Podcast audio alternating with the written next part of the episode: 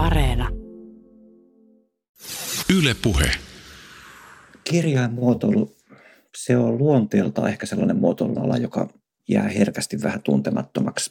Jos otetaan kirjainmuotoilua lukijan näkökulmasta, se on vähän niin kuin elokuvan taustamusiikki. Taustamusiikki voi luoda aika vahvoja tunnelmia ja muuttaa jopa sitä, miten me tulkitaan sitä, mitä me nähdään, mutta me ajatellaan, että meidän ajatukset ja tunteet pohjautuu niihin tapahtumiin ja se musiikki unohtuu siinä. Kirjainmuotoilussa vähän sama juttu, ei me kiinnitä siihen huomiota. Etenkin silloin, kun se onnistuu hyvin tämä muotoilu, niin me kiinnitetään siihen erityisen vähän huomiota. Kirjainmuotoilijat ei signeeraa omia teoksiaan ja eikä me osteta kirjaimia, eli kun se on jotain ilmaista, niin sitä ei tule ehkä arvostaneeksi senkään vuoksi. Se on vain jotain huomaamatonta.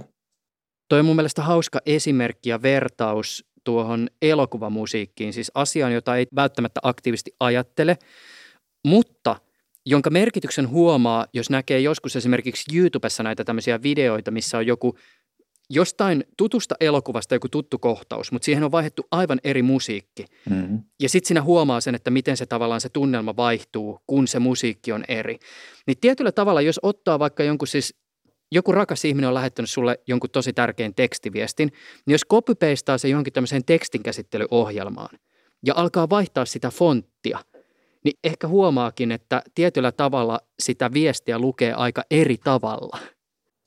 Just näin siinä käy, että kyllä sen siis ihan samalla tavalla kuin sen elokuvan musiikki, niin kirjaintyypeillä voidaan luoda erilaisia tunnetiloja. Ne voi olla jännittäviä tai asiallisia tai leikillisiä ja aika usein me tehdään tulkintoja sen tekstin sisällöstä jo pelkän typografian perusteella, että ihan tuollaisella yhdellä vilkaisulla me katsotaan, että lastenkirjan teksti se näyttää lapselliselta ja akateemisen paperin teksti näyttää asialliselta ja me tehdään nämä päätelmät jo ennen kuin me ollaan luettu ensimmäistäkään lausetta siitä.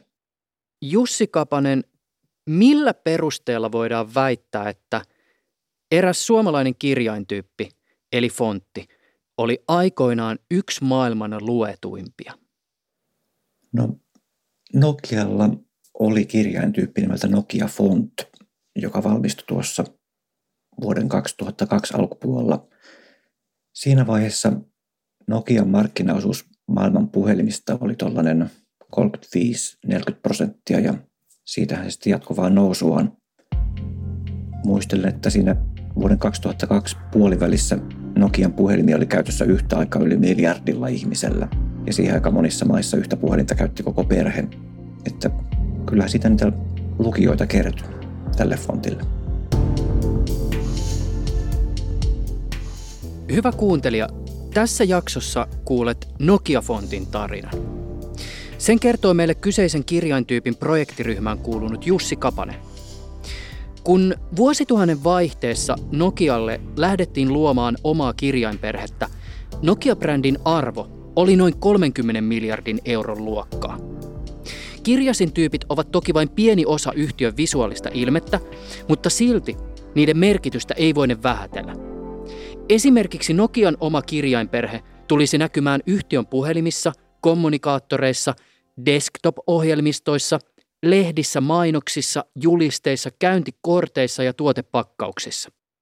Tässä jaksossa paneudumme myös hieman laajemminkin siihen kysymykseen, mikä merkitys hyvin suunnitellulla fontilla on käyttäjän näkökulmasta. Äänitämme tätä keskustelua helmikuussa 2021. Yle Puheessa Juuso Pekkinen. Jussi Kapanen, tervetuloa ohjelmaan. Kiitos. Mutta eikö Nokia-fontin tarinaan vielä liittynyt jollakin tapaa se, että osin se haluttiinkin ehkä tietyllä tavalla pitää huomaamattomana, jotta eivät kilpailijat esimerkiksi lähtisi kopioimaan sitä? Kyllä. Me onnistuttiin yllättämään itsemmekin ja tekemään kirjaintyyppi, joka luettavuusmittauksissa osoittautui paremmaksi kuin yksikään vertailufontti, joka meillä oli.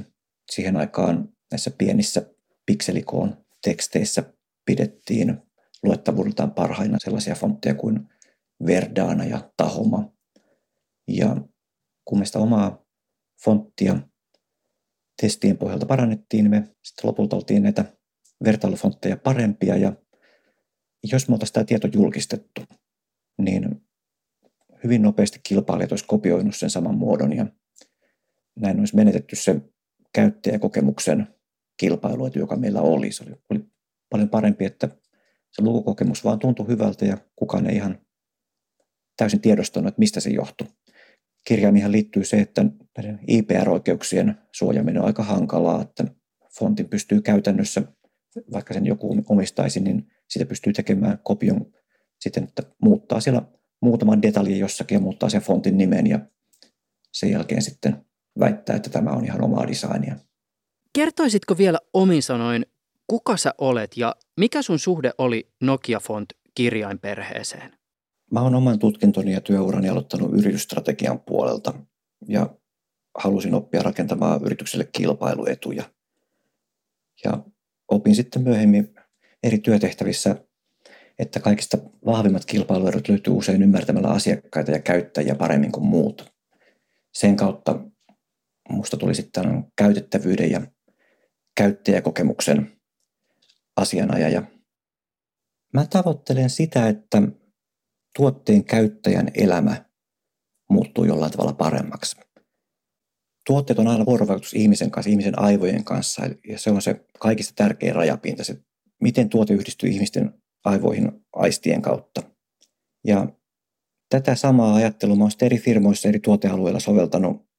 Nokia Networksillä mä olin uudistamassa verkonhallintaohjelmistoja, Nokian puhelinpuolella mä tutkin ihmisten käyttäjäkokemuksia ja nyt mä oon Kempillä, jossa mä oon hitsauslaitteiden käyttöliittymiä sitten muuttanut uuteen digitaaliseen maailmaan.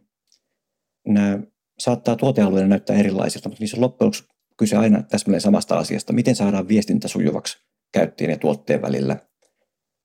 Samoin näissä firmoissa, niin siinä näennäisesti tehdään eri tuotteita, mutta nämä firmat, niin kuin moni muukin suomalaisfirma, pohjaa niin kuin sen oman menestyksessä käytettävyyden ja käyttäjäkokemukseen, että Nokia aikoinaan tietoliikennepuolella ja Kemppi nyt hitsauslaitteissa, Ponsse metsäkoneissa ja niin edelleen. Niin tässä on jotain hyvin suomalaista siinä, että me osataan luoda hyviä käyttäjäkokemuksia. Jos ei ole vaikka työn tai harrastuneisuuden puolesta perehtynyt typografiaan, eli siis teksti- ja kirjainten asetteluun, niin ei välttämättä ihan hirveästi kiinnitä perusarjassa, niin kuin mainittua, huomiota fontteihin. Mutta varmasti aika moni meistä, kun vähän miettii, niin saa mieleensä jonkun yleisesti käytössä olevan fontin. Varmasti jokainen tuntee esimerkiksi Times New Roman fontin. Jos olet esimerkiksi koulussa kirjoittanut esseen tai tutkielman, niin olet ehkä käyttänyt tätä fonttia. Niin on ehkä jopa ohjeistuksessa toivottu. Tämä Times New Roman on tämmöinen niin sanottu päätteellinen fontti, eli kirjaimissa on pieniä koukeroita ja väkäsiä, jotka tukee luettavuutta. Jos kuuntelet tätä jaksoa Applen laitteella Yle Areenan sovelluksesta, niin vilkaise ihan piruuttas, miltä sovelluksen fontti näyttää. Tätä jaksoa tehdessä Areenan leipäteksti iOS-laitteilla on Applen oma San Francisco nimellä kulkeva fontti. Tämä San Francisco on niin sanottu päätteetön fontti, eli siis ne väkäset puuttuu ja vaikutelma on siisti, moderni ja selkeä. Android-käyttäjät taas silmäilevät Googlen kehittämää myöskin erilaisille päätelaitteille hyvin soveltuvaa päätteetöntä ja modernia Roboto-fonttiperhettä.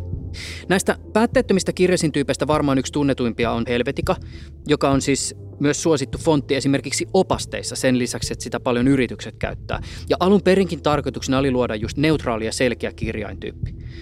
Ja sitten kun naapuri laittaa taloyhtiön ilmoitustaululle ilmoituksen siitä, että viikonloppuna järjestetään lastenkutsut ja meteliä on luvassa, niin tiedote on kirjoitettu ehkä sarjakuvamaisella ja kasuaalilla Comic Sans-fontilla, joka löytyy myös muun muassa suositusta Doge-meemistä, jossa tämmöisen Shiba Inu-rotuisen koiran päälle on kirjoitettu huonolla englannilla erilaisia huudahduksia. Mikään ei toimi niin hyvin kuin meemien selittäminen podcastissa.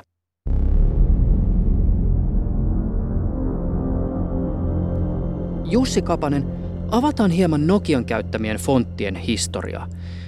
1990-luvulle tultaessa Helvetica oli käsitykseni mukaan Nokian virallinen yritysfontti. Mikä tässä oli taustalla? Nokialla tosissaan oli tällainen yritysfonttimääritelmä, ja se oli Helvetica. Sen lisäksi Nokialla oli käytössä paljon muitakin fontteja. Siellä virallisessa ohjeessa todettiin, että Yhtymäviestinnässä on suositeltava käyttää Helveticaa, mutta kaikilla eri toimialoilla markkinointiviestinnässä linja on täysin vapaa, eli voitte käyttää mitä haluatte. Se taas johtuu tästä Nokian historiasta siitä, että Nokia on ollut monialayhtiö, johon on ostettu monia erilaisia yrityksiä, joilla on ollut jo oma aikaisempi identiteetti, ja tätä ei haluttu rajoittaa. Jossain vaiheessa Nokialla oli esimerkiksi kaikki eurooppalaiset television valmistajat siellä omistuksessa, ja kaikki tietää Nokian tarinan, siellä on saappaita ja autorenkaita ja kumileluja ja suojahanskoja ja elmukelmua ja vaikka mitä. Mutta tosissaan, niin kuin sanoit, niin Helvetica siellä sitten oli yhtymäviestinnässä, ja sitä kun miettiin sen ajan hetkellä, että miksi se oli, niin markkinointiviestinnässähän oli 80-luvun lopulla käytössä Macit. Ja Applella oli päätetty, että oletusfonttiohjelmissa on Helvetica, ja se oli aika luontevaa sitä käyttää Nokiallakin tähän markkinointiviestintään. Ei se sen monimutkaisempaa ollut siihen aikaan, fonteista päättäminen. Mitä ongelmia Helveticaan ehkä liittyy, kun näin jälkikäteen asiaa tarkastelee? Helvetica on hyvä, sitä esimerkiksi monet firmat käyttää logoteksteissään, mutta leipäteksteissä sen luettavuus ei ole ihan optimaalinen. Siellä on paljon hyvin suljettuja muotoja. Jos ensin mietitte ihan, että miltä pikku ei näyttää teidän omassa kuvitelmissanne, niin ajatellaan, että se on sellainen silmukka, jossa on tuollainen koukku, ja sillä koukulla voisi, kun sitä silmukasta pitää kädellä kiinni, niin vaikka poimia maasta jotain esineitä helposti. Ja jos otatte Helvetica-fontin E:n käteen, niin sillä ei kyllä onnistu poimaan mitään. Se pikku E on nopeasti vilkaista ikään kuin ympyrä, jossa on poikkiviiva keskellä poikittain. Ja kirjaimet myös, monet niistä muistuttaa toinen toisiaan, että vaikka nyt se C ja O ja E, niin noissa on kaikissa melko sama muoto, ja luettavuuden kannalta olisi aika olennaista, että jokainen kirjainpari eroaisi toisistaan niin paljon, että ne millisekunneissa pystyy erottamaan toisistaan. Sitten toinen on se, että se on aika ikääntynyt fontti, oli jo 80-luvulla. Sitä ei ollut tehty ihan samalla laadukkuudella kuin näitä nykyajan fontteja, kirjainten välistykset, eli kun kaukana eri kirjaimet toisistaan, niin se oli sellaista vähän viimeistelemätöntä työtä.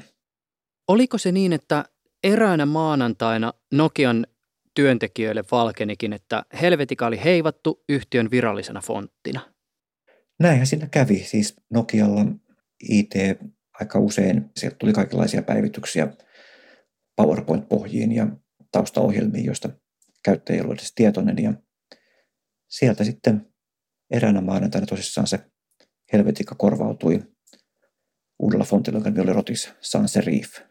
Ihan muuten semmoinen vielä fontteihin liittyvä, että se Sans Serif siis tässä viittaa näihin päätteettömiin fontteihin, joka siis on just näitä ei-väkäisiä sisältäviä fontteja.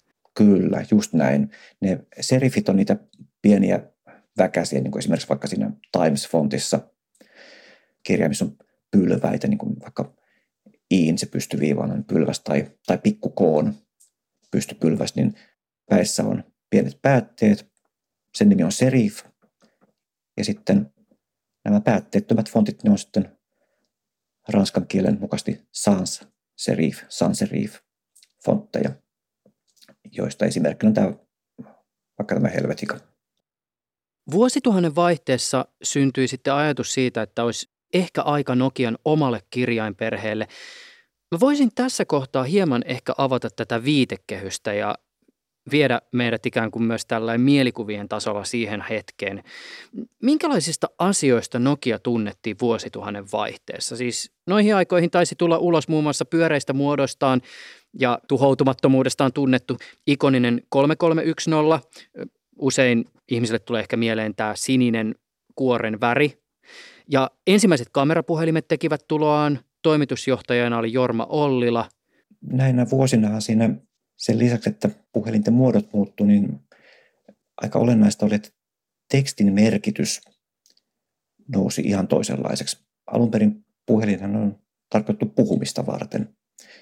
Ja puolivahingossa sitten Suomessa keksittiin tekstiviestit. Matti Makkonen se taisi keksiä.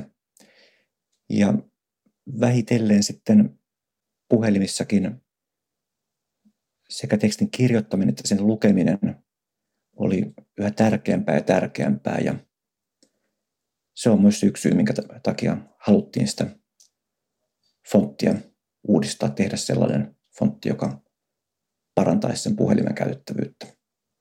Ja totta kai myös kaikkien muiden näiden alusten, mitä mainitsit, näitä eri tuotteiden verkkohallinta ja muu, niin plus kaikki painoviestintä siihen aikaan oli vielä, printtimedia oli vahvaa, paljon oli mainoksia sanomalehdissä ja oli artikkeleita aikauslehdissä ja Nokialla oli omia lehtiä ja oli käyntikortteja ja sitten onkin opasteet seinillä ja niin edelleen, niin näihin kaikkiin haluttiin sitten vähän uutta yhtenäistä ilmettä, joka parantaisi sitä lukukokemusta joka puolella. Meille kiteytyi 3 päätavoitetta. Ensimmäinen oli se, että näissä kaikissa erilaisissa käyttökohteissa pitäisi muodostaa keskenään hyvin visuaalisesti yhtenäinen kirjainperhe. Toinen tavoite oli brändin vahvistaminen. Kirjainperheen piti olla niin persoonallinen, että sen oli helppo tunnistaa ja Nokialle leimallinen, että sitä ei sekoittaa kenenkään muun kirjainperheisiin. Ja kolmanneksi vaatimuksena oli, että tekstin luettavuuden piti olla huippuluokkaa. Ja tämä liittyy Nokian brändilupaukseen sitä kautta, että Nokian nimeä pidettiin erityisesti puhelinpuolella käytettävyyden synonyyminä ja tällaista brändilupausta ei voi rikkoa myöskään kirjainmuotoilussa.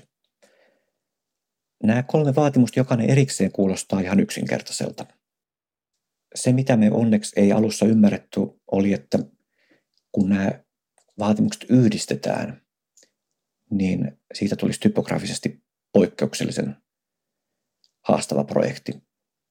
Jos aloittaa siitä kirjainperheen yhtenäisyydestä, mihin se johtaa, siinä katetaan ne tekstien kaikki käyttötilanteet samalla kirjaintyypillä, eli meillä on tietokoneiden näyttöjen karkeat resoluutiot 72 pistettä tuumalla, sitten on puhelimien näytöt, on paperitulosteet ja sitten on, mennään tuonne äärilaidassa painotuotteisiin, siellä on 9600 pistettä tuumalla, siellä on todella hienostuneita muotoja voidaan tehdä.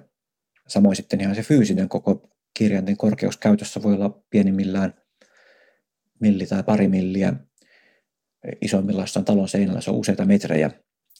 Ja millaiset fontit näissä ääripäissä sitten toimii, niin ne on hyvin erityyppisiä. Oli opittu kokemuksesta, että näytöillä näyttää hyviltä nämä pienempiksi koko optimoidut suoralinjaiset kirjaimet. Ja jos niitä samoja kirjaimia käytetään painotuotteissa, niistä tulee hyvin kömpelön näköisiä, sellaisia kulmikkaita. Vähän niin kuin Minecraft-blogeilla yrittäisi tehdä jotakin kaunista kukka-asetelmaa. Kyllä sekin muuten onnistuu. Kyllä sekin onnistuu, joo. Mä seurannut kyllä, miten meidänkin perheessä osataan kyllä tehdä Minecraftilla tosi hienoa tekstiä, mitä vaan. Mutta vastaavasti painotuotteissa parhaalta näyttää sellaiset tekstit, joissa hyödynnetään tätä tarkan painotekniikan mahdollisuudet, eli siis silloin nämä viivojen paksuuden vaihtelut, kirjainten kaarissa kiihtyvyyden vaihtelut, kaikki muut tällaiset pienet detaljit, ne tekee niistä kirjaimista paljon mielenkiintoisempia ja kauniimpia.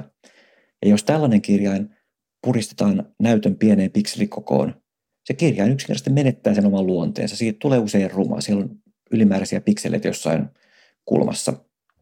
Ja nyt me siis haluttiin saavuttaa nämä molemmat ääripäät. Ja ei tässä vielä kaikki, että jotta tämä homma ei olisi liian helppoa, niin me kasattiin päälle vielä toinen etukäteen aika mahdottomana pidetty tällainen tavoiteyhdistelmä. Eli haluttiin vahvasti persoonallinen yritysfontti, jossa myös luettavuus olisi maailman parhaiden fonttien luokkaa. Ja näähän on hyvin ristiriitaisia, kun sitä rupeaa miettimään. Luettavuutta edistää se, että kirjainten muodot on aivoille mahdollisimman tuttuja. Eli mieluiten just samanlaisia kuin kaikki ne 1000 tekstit, joita me ollaan aiemmin luettu.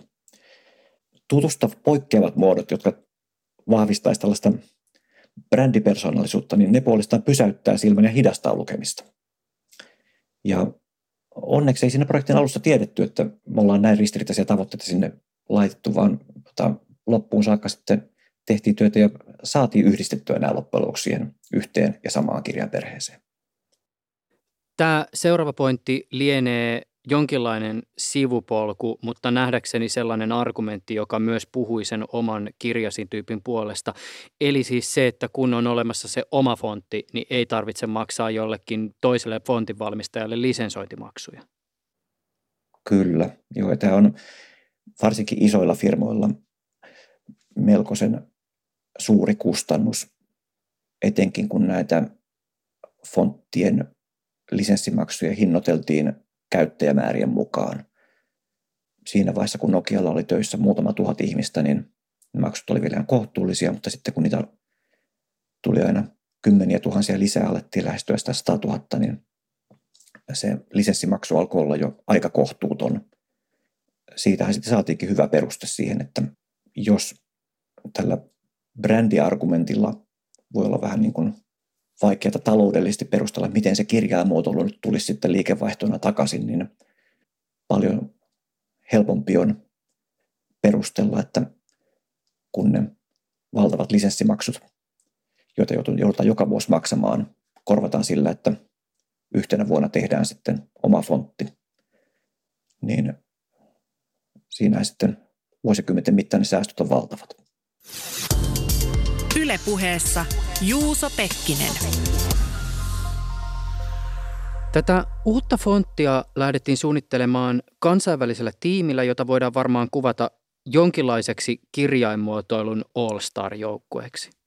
Joo, siinä sen jälkeen kun oli saatu Nokialla tämä oma pieni ydinprojektitiimi kasaan, niin meillä oli sitten siinä 2 kohdan tehtävälista edessä. Eli ensimmäinen oli se, että määritellään nämä tavoitteet ja tarpeet, ja toinen kohta oli, että etsitään tekijät, jotka pystyvät tämän tekemään.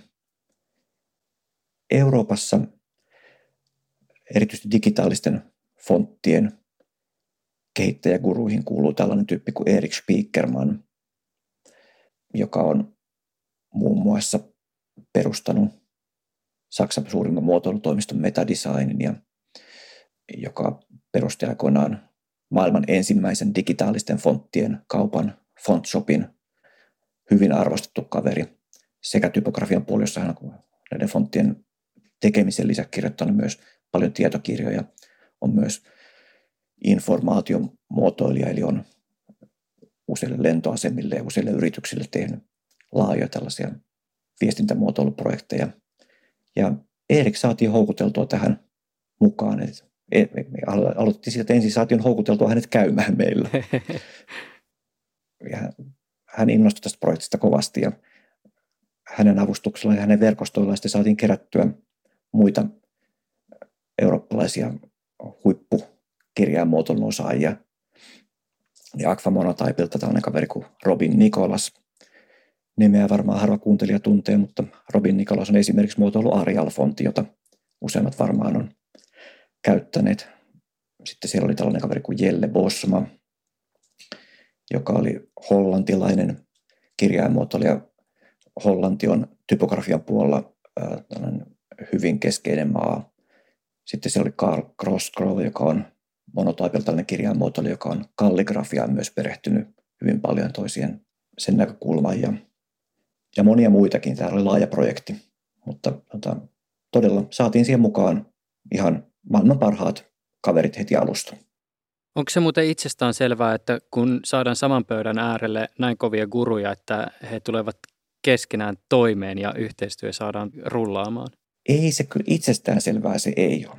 Jos katselee tuolla, lukee typografiapalstoja, niin siellähän on aika kovia väittelyitä ja kuppikuntia, ja ikuinen väittelyaihe on se, että kumpi on parempi, Helvetica vai Arial, ja niiden käyttäjät vihaavat toinen toisiaan, ottamatta huomioon sitä, että ne on vaan kopioita molemmat siitä samasta lähtökohdasta. Kyllähän kirjainmuotoilijat siinä on samanlaisia kuin muutkin muotoilijat, että siellä on tällainen taiteilijan ylpeys hyvin vahva. Tässä kautta se, että oli ne asettunut ne projektin tavoitteet niin koviksi, että sitä oli niin kuin näillekin ihmisille, niin he kokivat sen sellaiseksi ammatilliseksi innostavaksi haasteeksi lähteä mukaan. Mä vielä voisin tässä hetkeksi pysähtyä pohtimaan sitä, että mitä se hyvän kirjaintyypin suunnittelu ja viimeistely vaatii? Se on aika moniulotteinen oikeastaan se vaativuus siinä. Kirjanperhä koostuu monista eri kirjan leikkauksista.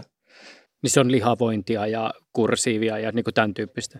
Tyypillisesti on se tavallinen leikkaus, niin siitä voi olla lihavoitu versio, voi olla kursivoitu versio, sitten on semmoinen, joka on kursivoitu ja lihavoitu.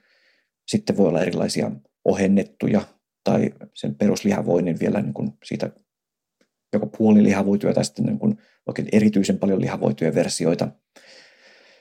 Yksi haaste on se, että siitä pitää tehdä niin monenlaiseen käyttöön sopivat. Yleensä kun tehdään jokin tuote, niin siinä on jollain tavalla rajattu se käyttäjäryhmä.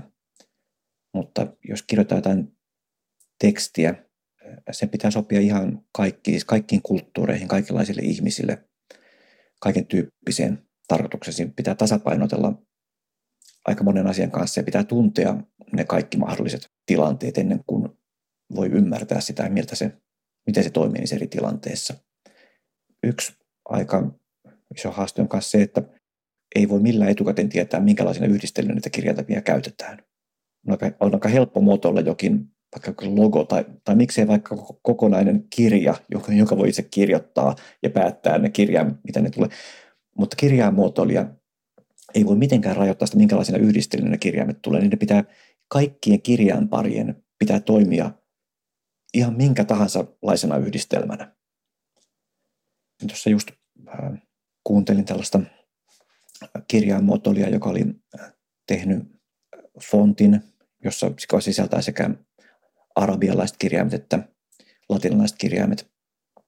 Ja se, mitä hän kertoi, oli, että kun hän oli tullut Suomeen, niin hän oli tajunnut, kuinka eri tavalla suomen kieli käyttäytyy tekstissä. Ne fontit, jotka toimii hyvin englannin kieli, jota hän oli tottunut käyttämään, ne ei toimineetkaan suomen kielellä.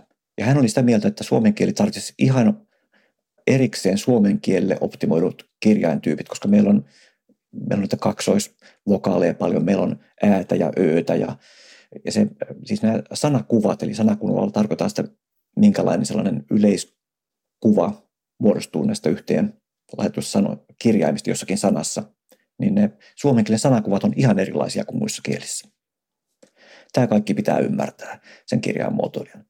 Sitten on ihan tämmöinen määrällinen haaste, että niitä kirjaimia on ei vain ne muutama kymmenen, mitä me ajatellaan itse aakkosessa olevan, vaan eri kielissä on vaikka minkälaisia omia erikoiskirjaimia, joiden opettelu yksi ihmiselämä ei riitä.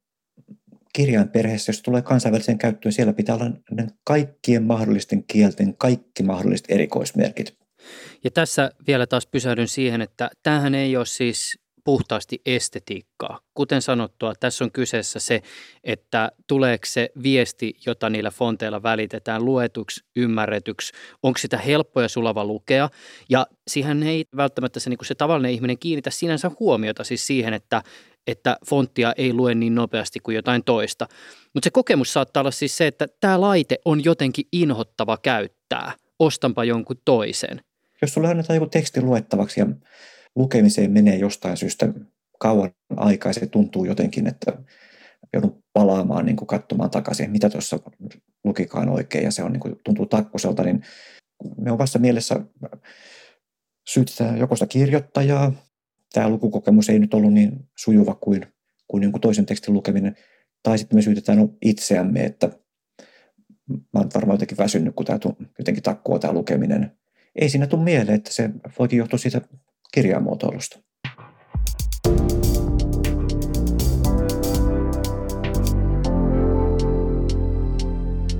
Jussi Kapanen, minkälainen oli aikoinaan Nokia-fontin ensi esiintyminen? Se oli aika hauska. 2002 keväällä meillä oli se kirjaintyyppi ja siitä kaikki eri perusleikkaukset valmiina. Ja odoteltiin kovasti, että milloin tätä päästäisiin johtoryhmään nyt esittelemään, jotta sitten johtoryhmä voisi tehdä sen päätöksen, että Nokia vaihtaa oman vanhan Rotis Sans Serif -fonttinsa tähän uuteen Nokia-fonttiin. No, johtorivin agenda oli vähän tiukka, sillä oli yhtiökokous tulossa keväällä tietysti, ajateltiin, että ei nyt sitä ennen varmaan päästä sinne käymään. Yhtiökokous sinä vuonna järjestettiin Hartwall Areenassa, koska osakkeenomistajia oli jo niin suuret määrät, että pienempään paikkaan ei millään mahduttaisi. Ja yhtiökokouksen kalvoshowt oli tietysti hyvin valmisteltu etukäteen, oli kaikki sisällöt oli moneen kertaan katselmoitu ja testattu siellä Nokian omissa neuvotteluhuoneissa sitten toimii. No sitten se yhtiökokouksen alku oli 15 minuutin päässä ja joku sitten vielä päätti tehdä sen viimeisen checkin, että näkyyhän ne kalvot, kun ne laitetaan sinne Hartwall Areenan keskellä oleville näytöille, niin näkyyhän ne joka puolelle sitä isoa areenaa. Ja eihän ne näkynyt.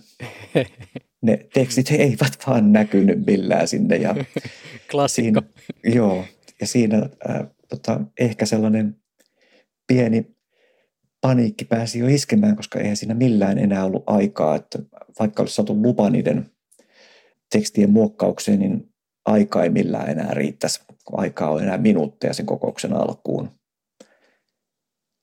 Sitten siinä sattui sopivasti jossakin taskussa olemaan muistitikku, jonne oli tallennettu tämä uusi Nokia Fontti ja kokeiltiin, että mitäs tapahtuu, jos me sinne PowerPoint-templateen vaihdetaan Roti Sans Serif tilalle. Tästä uudesta Nokia Fontista se kaikista selkeä leikkaus, eli Nokia Sans Wide. Ja tapahtui ihme. Eli ne samat tekstit, jotka eivät olleet erottuneet juuri mitenkään sinne takariveille, niin nyt näkyy sinne todella selkeästi. Ja se reaktio oli lähinnä sellainen, että mikä taikatemppu toi oli. Et eihän se niinku tuntunut mitenkään mahdolliselta, että vaan jotain kirjaintyyppiä vaihtamalla se muuttuukin yllättäen paljon isomman ja paljon selkeämmän näköistä. Niin siinä vaan kävi. Se oli se Nokia Fontin ensi esiintyminen ja siinä kai sitten samalla tuli hyväksyminen sille, että tätä voi Nokialla käyttää. Eli sen jälkeen sitten se julkistettiin talon sisällä sisäisesti. Nokia Font tuli todella nopeasti sitten käyttöön.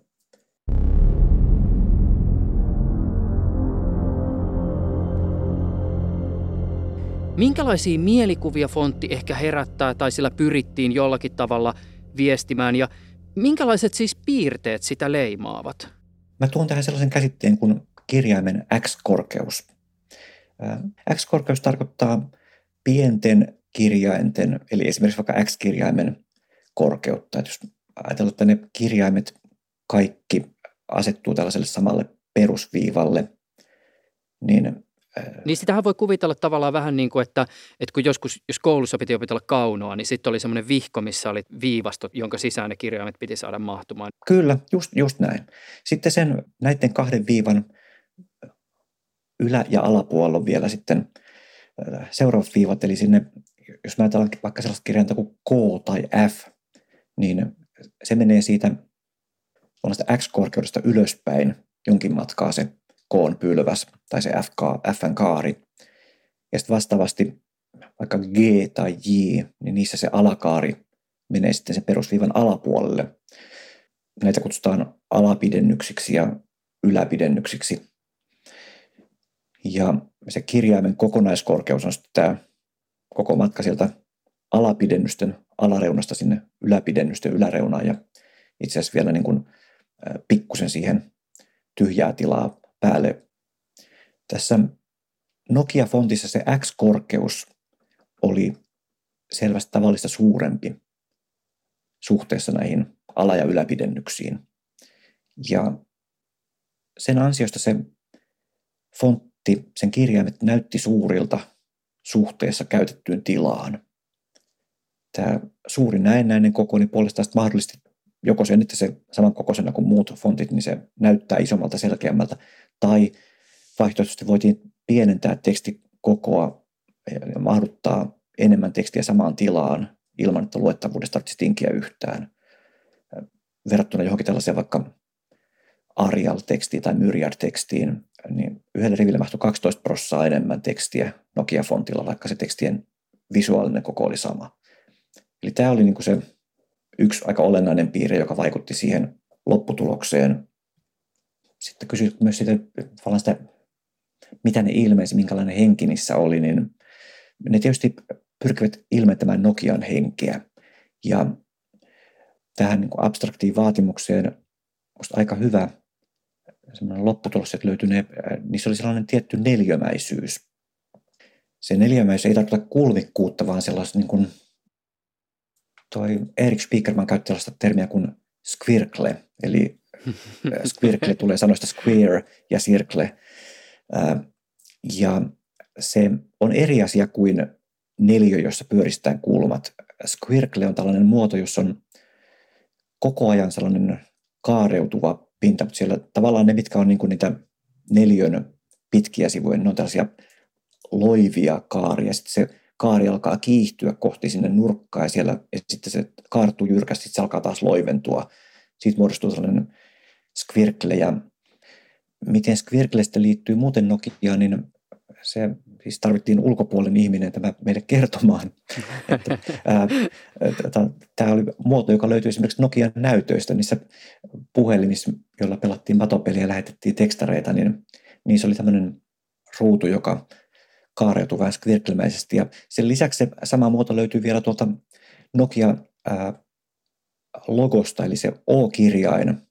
No siinä on kyllä ihan suoriakin osuuksia siinä O-kirjaimessa, mutta se kuitenkin on tätä perusidealtaan sellainen samanlainen sellainen pyöristetty suorakaide. Eli kaikki nämä vanhat Nokia-ilmeen osatekijät, niin ne heijastunut tähän fonttiin. Sitten siellä vielä yhtenä piirteinä oli kirjainten avoimuus. Puhuttiin aikaisemmin näistä Helveticän ja Arialin sulkeutuneisuudesta. On siis hyvin pyöreitä ja suljettuja muotoja. Nokia-fontti oli hyvin avoin, joka siis toista voi olla, että se abstraktisti ilmentää tällaista avointa connecting people-ajatusta, mutta ihan siis käytettävyyden kannalta ja luettavuuden kannalta se tekee niistä muodoista helpommin nähtäviä ja tulkittavia, että siinä säästetään aivoilta niitä sekunnin murto-osia siinä kirjaimen tulkinnassa, kun ne muodot on selkeän avoimia. Ja erityisesti noissa pienissä pikselikoon kirjaimissa niin se vaikutus on tosi suuri. Mä jäin vielä miettimään tuota squircleä, että mä tavallaan sain myös nyt ajatuksesta kiinni, kun puhut sitä.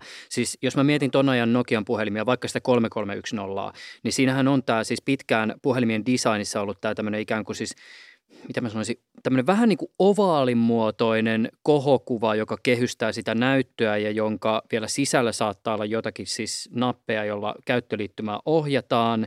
Kyllä, ja ne napitkin on vielä, niissäkin toistuu vielä tämä sama muoto. Joo, just näin. Toistuu todella monella tasolla siinä ja koko sen puhelimen muoto. Kyllä, just täsmälleen oikein. Mutta jos mennään vielä tähän ikään kuin siis fontin niin sanotusti suorituskyvyn mittaamiseen, jossa tietysti olennaista on esimerkiksi tämä luettavuus, niin minkälaisia asioita teille paljastui Nokia-fontista nimenomaan siinä vaiheessa, kun te lähditte tutkimaan sitä, että kuinka hyvä fontti se on? Siis jos puhutaan niistä mittareista, joilla hyvyyttä voi jollakin tapaa arvioida. Siinä vaiheessa, kun tämä fontti alkoi olla jo niin kuin muodolta aika valmis ja mitä kirjaleikkauksia oltiin tehty, niin tuli sitten se kysymys, että no kyllähän tämä hyvältä näyttää, mutta todistakaapa se, että tämä luettavuutta on parempi kuin muut. Ja Aqua Monotype sanoi, että ei he vaan tiedä miten sitä, että ei heillä ole metodia. He sanoivat, että itse asiassa kukaan asiakas ei ole koskaan heiltä vaatinut tollaista, vaan heillä on niin asiakkaille aina riittänyt se, että on toimitettu se ensimmäinen versio, että sitten keskusteltu siitä ja vakuutettu asiakas, että kyllä tämä on hyvä. Ja siinä auttoi semmoinen onnekas sattuma, että mä olin opiskeluaikoina Polilla tehnyt Fyssan labratöitä yhdessä sellaisen kaverin kuin Max Lindfors kanssa. Mä en ollut Maxia nähnyt enää vuosia, mutta mä muistin, että hän oli mennyt vetämään Nokia Research Centerin visuaalista laboratoriota, jossa tutkittiin näköhavaintoja. Mä soitin Maxille ja hän sitten löysikin tällaisen akateemisesti luotettavaksi arvioidun menetelmän, jolla pystyttiin mittaamaan luettavuutta. Ja se ei ole ihan yksinkertainen tutkimusongelma. kirjainten tunnistaminen yksitellen on aivoille hyvin erilainen tehtävä kuin kirjainten tunnistaminen sanoissa.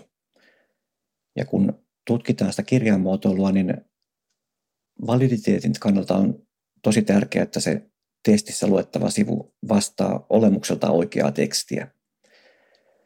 Mutta samalla on yhtä tärkeää, että se teksti on täysin merkityksetöntä.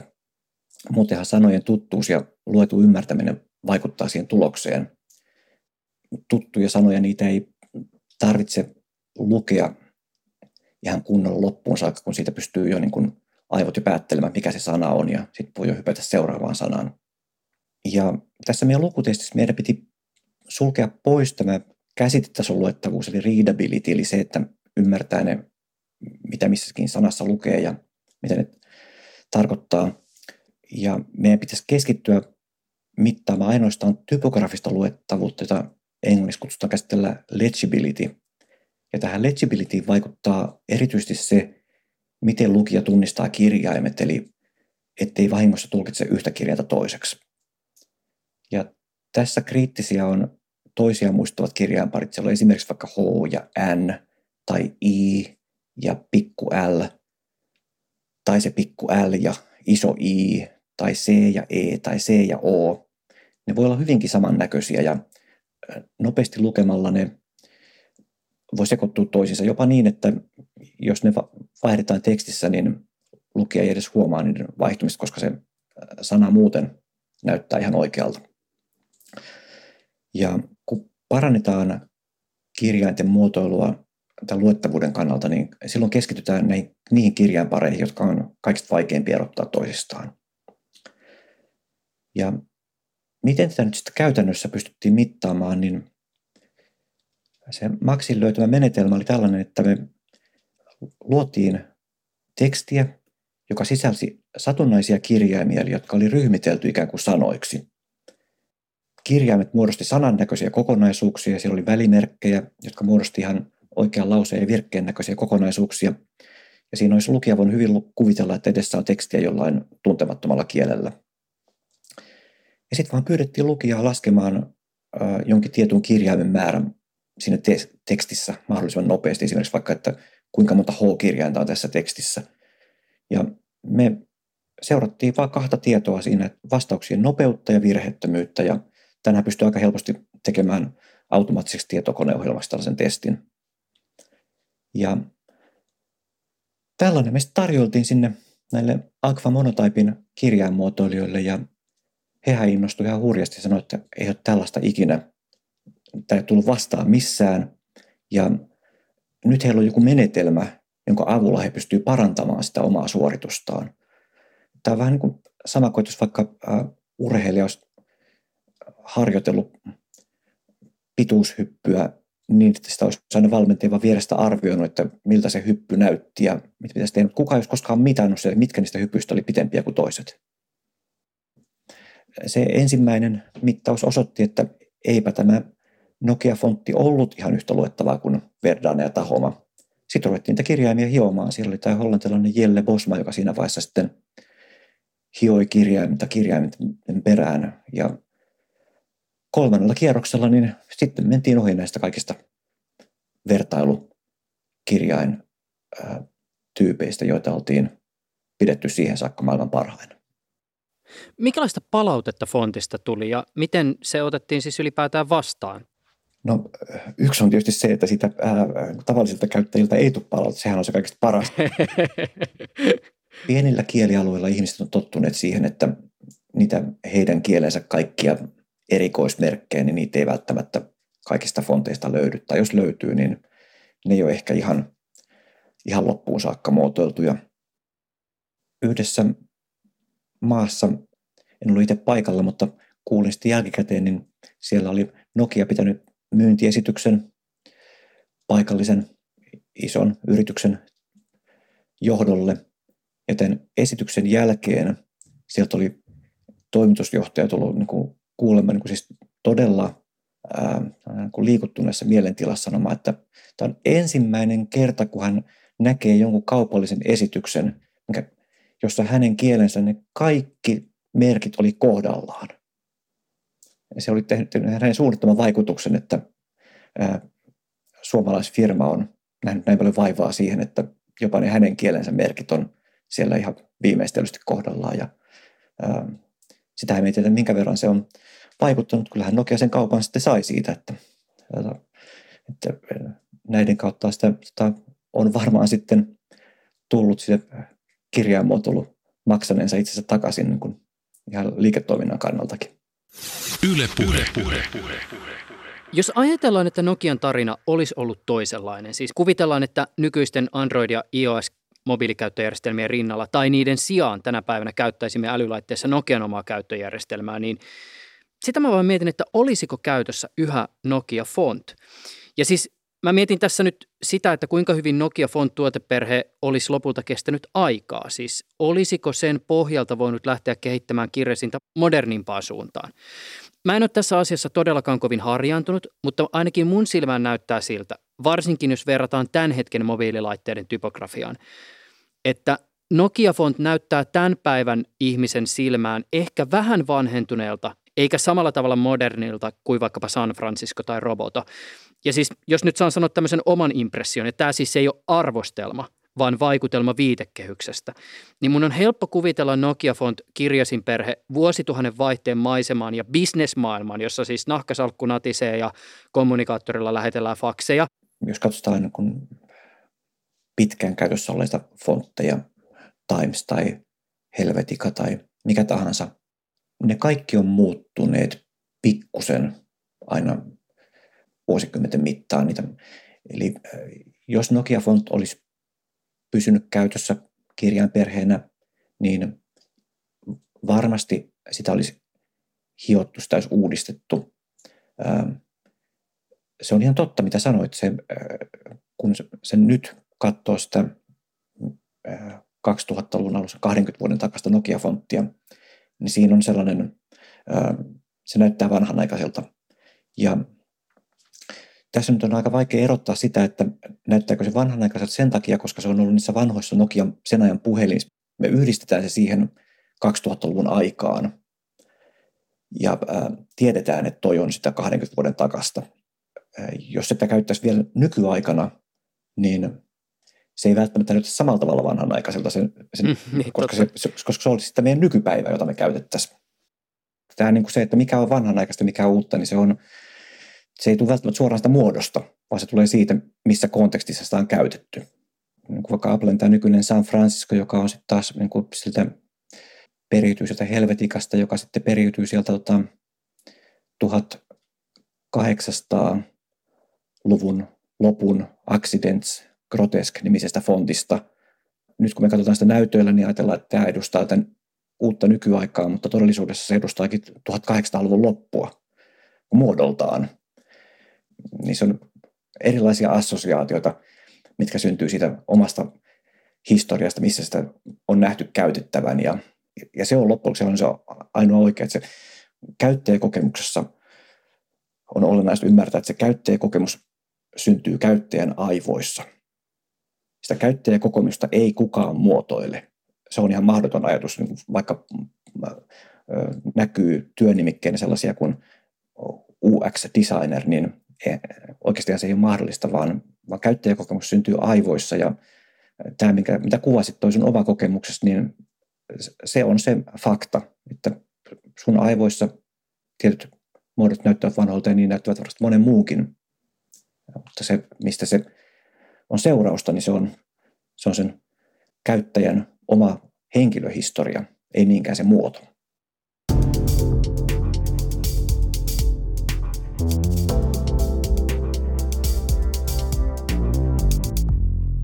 Jussi Kapanen, millä tavoin Nokia Fontin tarina tuli päätökseensä? Nokia Fontti oli käytössä kymmenkunta vuotta, eli sen 2000-luvun ensimmäisen vuosikymmenen. Siinä vaiheessa Nokialla oli aika paljon erilaisia uudelleenorganisoitumisia, tai itse asiassa oltiin jo niin kuin monen vuoden ajan organisaatiota muokattu, siellä ihmiset siirtyi uusiin tehtäviin, ja siitäkin porukasta, joka Nokia Fonttia oli tekemässä, niin kukaan ei enää ollut niissä alkuperäisissä tehtävissään. Nokia Design-organisaatio uudistui, sinne tuli johtajaksi uusi ihminen. Ja tämä on niin kuin yksi lähtökohta, että siinä tavallaan niin kuin ne juuret, joilla se Nokia Font kiinnittyi Nokiaan, niin katkeilivat. Ja sitten tietysti, kun tulee uusia ihmisiä, niin on tarve uudistaa jotakin. Ja yksi näistä uusista ihmisistä oli Stephen Elop, jolla oli myös tarve uudistaa sitä kautta, että Nokian puhelinbisnes sitten siirtyi aikana tuonne Microsoftille. Ja tässä vaiheessa Nokia-brändin kannalta ja erityisesti sitten puhelimien kannalta ei ollut enää mielekästä korostaa sitä Nokian omaa persoonallista brändiä, vaan oli tarve lähentyä Microsoftin brändiä ja sitä, myös sitä kirjain muotoilun maailmaa. Eli näistä kaikista sitten seurauksena oli se, että tehtiin uusi kirjainmuotoiluprojekti, jossa luotiin uusi fontti, jonka nimi oli Nokia Pure. Sen takia tällainen sveitsiläinen kirjainmuotoilija Bruno Maag. Ja siinä sitten tavoiteltiin tällaista, niin Bruno Maag itse kuvasi tämän projektin jälkeen, niin fonttia, joka oikeastaan ei erottunut, jota ei huomannut, niin kun, se ei varsinaisesti niin kun ollut siinä mielessä vahva brändifontti, vaan se oli tällainen huomaamaton fontti. Siitä haluttiin tehdä sellainen, taas tällainen kuin massaan sulautuva. Ja niin se sitten samalla tavalla oikeastaan niin kuin yhtä hallitusta ja nopeasti kuin Nokia Font tuli käyttöön, niin sitten se korvattiin uudella fontilla ja kun näitä fonttitiedostoja, niin niitä ei hirveän paljon oltu maailmalle jaeltu. Se Nokia Fontti oli ainoastaan Nokian omassa yksityisessä käytössä, niin se sitten tavallaan aika hyvin poistui maailmasta siinä nopeasti ja jäi sitten edustamaan sitä aikakautta, mikä Nokia vei nousuun silloin 2000-luvun alussa. Kun sä hiljattain kirjoitit sun LinkedIn-palvelun profiiliin pitkän postauksen Nokia-fontin tarinasta, niin siinä yhteydessä sä mainitset myös Akseli Gallen-Kallelan. Miten Gallen-Kallela kytkeytyy suomalaisen kirjainmuotoilun historiaan? Hän itse piti merkittävimpänä elämäntyönään uuden kirjainperheen muotoilua. Ja tämä voi tulla monelle aika yllätyksenä sellaisille, jotka suomalaista kulttuurihistoriaa tuntee, koska eipä sellaista kyllä julkisuudessa on näkynyt. Me tunnetaan nämä Akseli Gallen-Kallelan maalaukset ja monet erilaiset työt, mutta tätä, mitä hän itse tosissaan piti tärkeimpänä, niin se on vajonnut täyteen tuntemattomuuteen. Se oli Kalevala-niminen kirjainperhe. Hän työsti sitä monen vuosikymmenen ajan. Ja niin kuin tästä Nokia Font-projektistakin opittiin, niin kirjainperheen muotoilu on valtava projekti. Ja hän ei ehtinyt sitä saada valmiiksi, vaan kun hän sitten kuoli, oliko se 31, niin se oli vielä vähän sitten keskeneräinen. Siitä koevedoksia tehtiin ja niistä koevedoksista pystyttiin toteamaan, että tämä ei vielä ihan valmis ole, että siellä kirjainten välistykset ja muut vaatisi hiomista, niin kuin kirjainmuotoiluprosessissa aina on. Mutta se jäi tosissaan kesken siihen ja näin ollen meillä ei sitä Kalevala-fonttia. Ei nyt ole, sitä oli tarkoitettu, että esimerkiksi kun tehtäisiin tämän sitten ihan Kalevala-kirjasta, Kalevala-tarinasta uusi juhlapainos, niin siinä olisi VSO käyttänyt uutta fonttia, mutta siellä se odottaa jollakin hyllyllä valmistumistaan. Tietysti LinkedIn-postauksen lukija tässä ehkä myös miettii sitä, että onko sattumaa, että tässä samassa tekstissä mainitaan suomalaisen taidekentän yhden merkittävimmän taiteilijan fonttiprojekti ja sitten taas toisaalta modernin Suomen yhden merkittävimmän teknologiayrityksen fonttiprojekti. Eihän se välttämättä ihan sattumaa ole, että ne samassa tekstissä esiintyvät. Ja siinä mainitaan myös siinä samassa tekstissä Markus Itkosen väitöskirja Kadonneet kirjaintyypit, joka kertoo tämän suomalaisen kirjainmuotoilun historiasta, joka on täynnä tällaisia kadonneita kirjaintyyppejä, joista me ei mitään tiedetäkään. Se yhdistää näitä tosissaan näitä kahta projektia ja ehkä pienen niin kuin, assosiaationa siellä takana vielä, että puhutaan sitä Gallen-Kallelan kautta Kalevalasta ja siellä esiintyy Sampo ja Nokia on verrattu tällaiseen, että Nokia on tällainen uuden ajan Sampo, joka suomalaisille jauhoi rikkauksia ja vaurautta. Ja kunnes sitten se eräänä päivänä sen arvokkaimmalta näyttänyt osa yritettiin varastaa tuonne meren yli. Ja se, se ryöstöyritys onnistunut, se meni se rahan ja tekokone siinä kohtaa rikki. Kyllähän myös monenlaisia tällaisia ajatusleikkejä voi netten välillä luoda.